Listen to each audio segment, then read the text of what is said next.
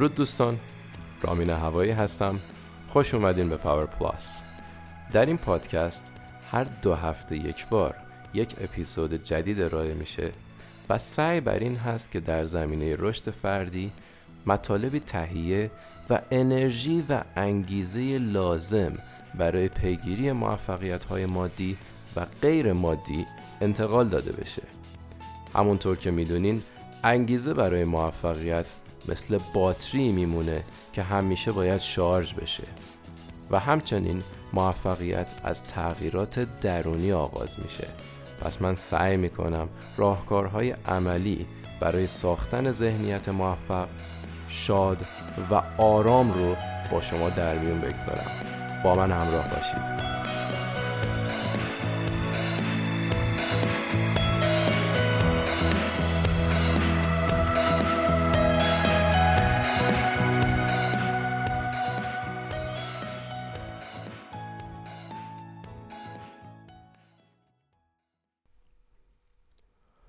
در این اپیزود می‌خوام درباره برنامه ریزی کوتاه مدت و بلند مدت صحبت کنم که قطعا می‌دونید پیگیری و دستیابی به هدف از همین نقطه آغاز میشه. پس از اهمیت خیلی زیادی برخوردار هستند و همچنین در ادامه درباره اینکه چطور برنامه ریزی موفقی داشته باشیم و چه فاکتورهایی در برنامه ریزی مهم هستند صحبت می‌کنیم. پس یک سری راهکارهای عملی برای برنامه ریزی و پیگیری و تداوم برنامه ها رو با هم بررسی خواهیم کرد.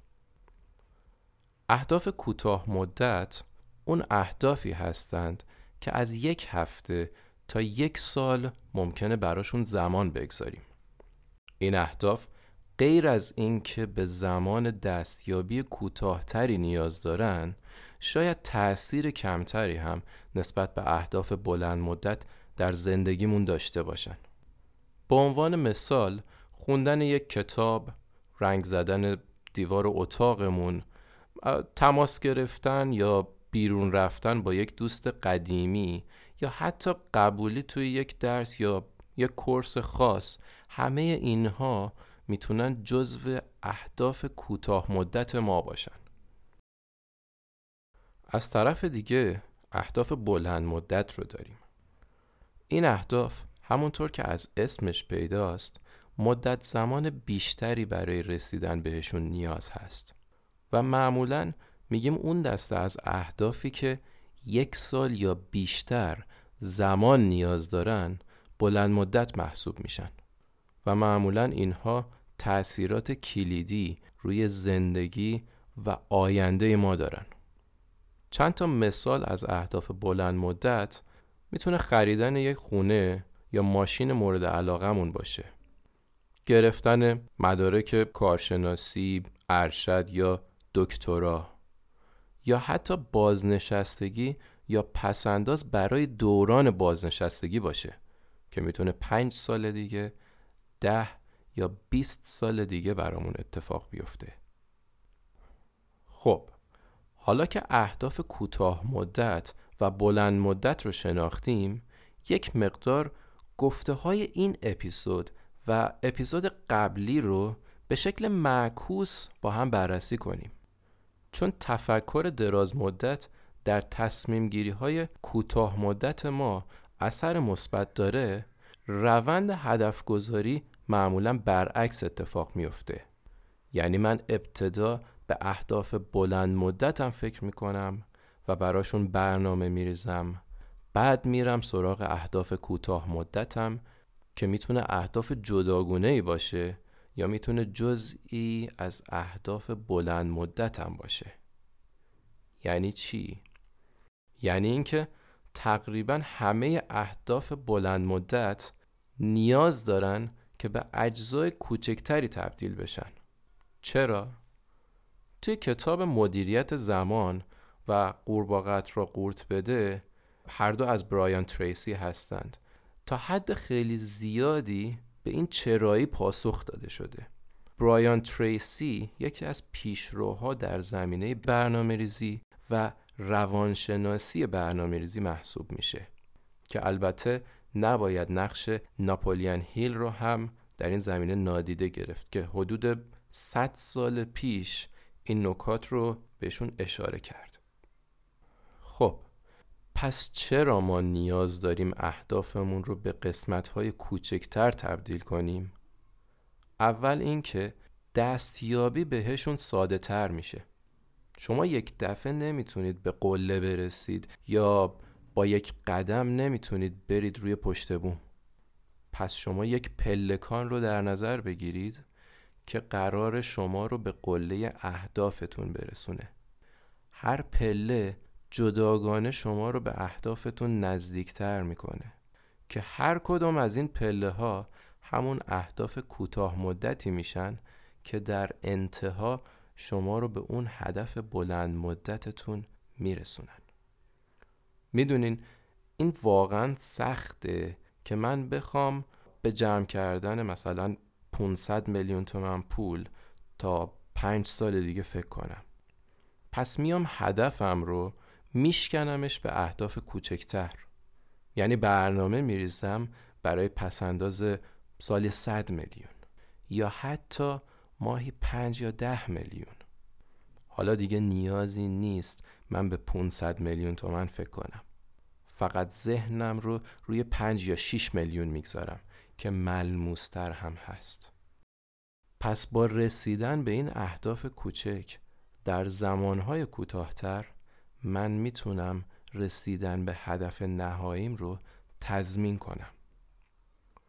یه موضوع مهمترم که اینجا وجود داره اینه که من وقتی به پنج یا ده سال دیگه فکر می‌کنم زمان زیادی به نظرم میاد. پس شاید انگیزه و انرژی پیگیری هدفم رو بعد از مدتی از دست بدم.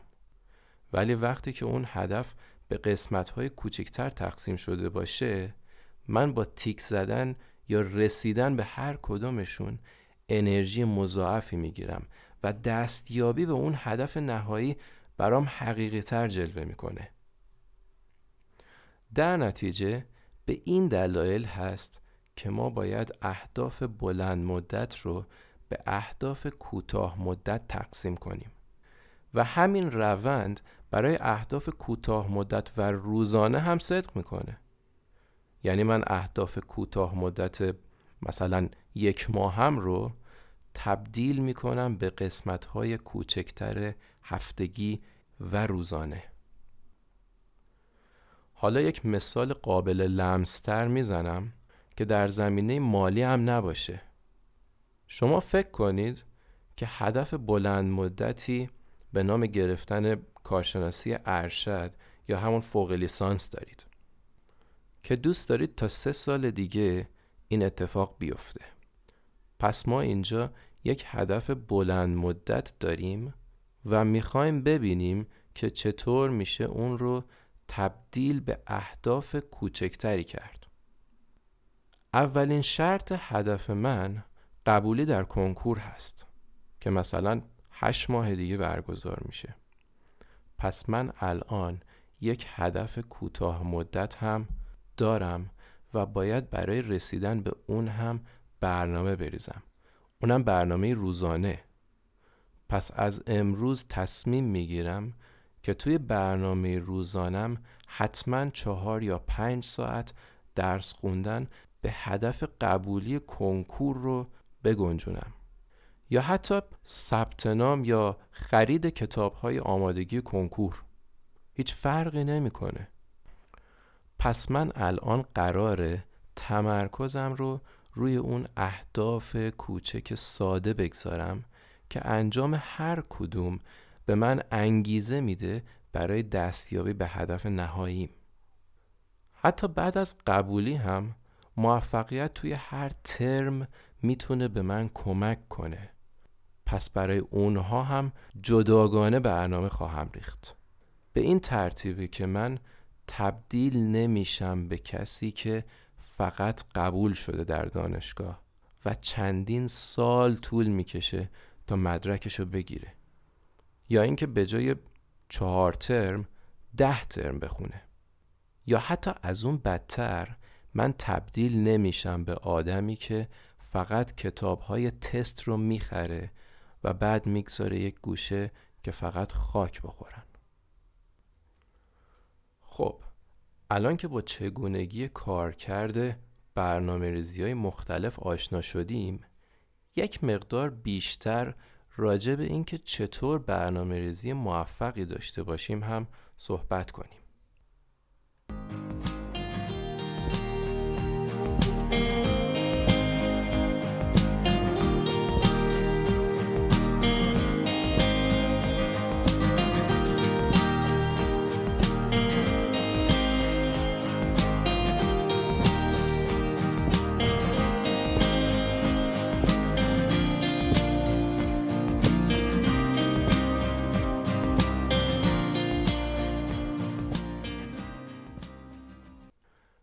عوامل زیادی هستند که حین نوشتن برنامه باید بهشون توجه کنیم. شاید این براتون پیش اومده باشه که برنامه ریزی کردین ولی حتی یک قدم هم بهش نزدیک نشدین و شاید بعد از گذشت چند هفته یا چند ماه اصلا خود اون هدف و برنامه فراموش شده رعایت این چند نکته که می‌خوام بهشون اشاره کنم برای داشتن یک برنامه موفق ضروری هستند. همه این نکات در کتاب قورباغه‌ات را قورت بده به طور کامل و در مقاله خانم دان روزنبرگ مکی در وبسایت thebalancecarriers.com به شکل گذرا بهشون اشاره شده. اول اینکه اون اهداف و برنامه ها حتما باید نوشته بشن. هدفی که فقط ذهنی باشه فقط یک رویا هست و مطمئنا فراموش میشه. شاید این جمله رو شنیده باشین که میگن بنویس تا اتفاق بیفته. می‌دونید وقتی که دارید اهدافتون رو می‌نویسید به شکل ملموس اونها رو مجسم می‌کنید. و اینکه نوشتن خودش یک نوع تعهده که احتمال پیگیری رو بالا می‌بره. نکته دوم که خیلی مهم هم هست اینه که اهدافتون حتما باید کاملا واضح و مشخص باشن. من یک خونه می‌خوام واضح نیست. باید مدل خونه تعداد اتاقها و همچنین محله اون منزل هم مشخص و نوشته بشه. ننویسید من می‌خوام موفق بشم. اول موفقیت رو برای خودتون تعریف کنید و بنویسید در چه زمینه ای می‌خواید به چه چیزی برسید. مثلا من می‌خوام توی شغلم به رده معاونت یا مدیریت برسم. این موفقیت شغلی هست که به شکل واضح بیان شده. و حالا برای اینکه مثلا معاون بشم باید ببینم چه ویژگی هایی رو باید داشته باشم و چه کارهایی رو باید پیگیری کنم. حتما برای رسیدن به اهدافتون در برنامه ریزیتون زمان مشخص کنید. در برنامه های روزانه ساعت و در برنامه های دیگه تاریخ انجام یا دستیابی به اون اهداف رو معین و یادداشت کنید مجددا با این کار تعهدتون رو نسبت به رسیدن به هدف بالا می‌برید. ننویسید چهار سال دیگه به اون هدف می‌رسم.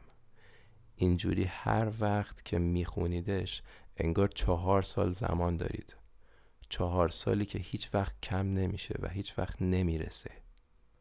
بنویسید مثلا یک پنج هزار و چهارصد یا 9 6 2021 هر چیزی. یک تاریخ مشخص باشه. مورد چهارم واقع بین بودن هست. ببینید موقعی که به اهداف و آرزوهاتون فکر می کنید هیچ محدودیتی براشون در نظر نگیرید. هیچ محدودیتی. ولی موقع برنامه ریزی واقع بین باشید. من اگر الان سه میلیون تومن درآمد دارم مسلما نمی‌تونم تا شیش ماه دیگه یک خونه دو میلیارد تومنی بخرم. حتی اگر به این فکر باشم که کار دیگه انجام بدم و درآمد دیگری داشته باشم این اتفاق در چند ماه نمیافته و هیچ کاری نیست که انقدر زود به نتیجه برسه. پس باید واقع بینانه به این مسئله نگاه کنم. پس هدفتون رو کوچک نکنید. زمانش رو منطقی تر کنید. بریم سراغ مورد پنجم. برنامه ها و اهدافتون رو حتما با جملات مثبت و در زمان حال بنویسید. به این شکل ذهن خیلی راحتتر اونها رو تجسم و باور می‌کنه. و برای ذهن مثل این میمونه که شما همین الانش هم اونها رو دارید. یه جورایی دارید ذهنتون رو گول می‌زنید پس کمتر دچار درگیری ذهنی میشید و کمتر ذهنتون منفیگرایی می‌کنه و دلیل و بهانه و استدلال میاره براتون. تا اینجا گفتیم که اهداف باید نوشته بشن دقیق باشن زمان مشخص داشته باشن واقع بینانه باشن و با جمله های مثبت و به زمان حال نوشته بشن. دو تا نکته دیگه میمونه که یه مقدار هم در اپیزود قبلی و هم در این اپیزود بهشون اشاره شده. یکی این که موانع و مشکلات رو پیش بینی کنید که قافلگیر نشید و حتما در برنامه هاتون انعطاف پذیر باشید. وقتی به مانعی برخورد می کنید به خودتون نگید که حتما باید از همین راه برم.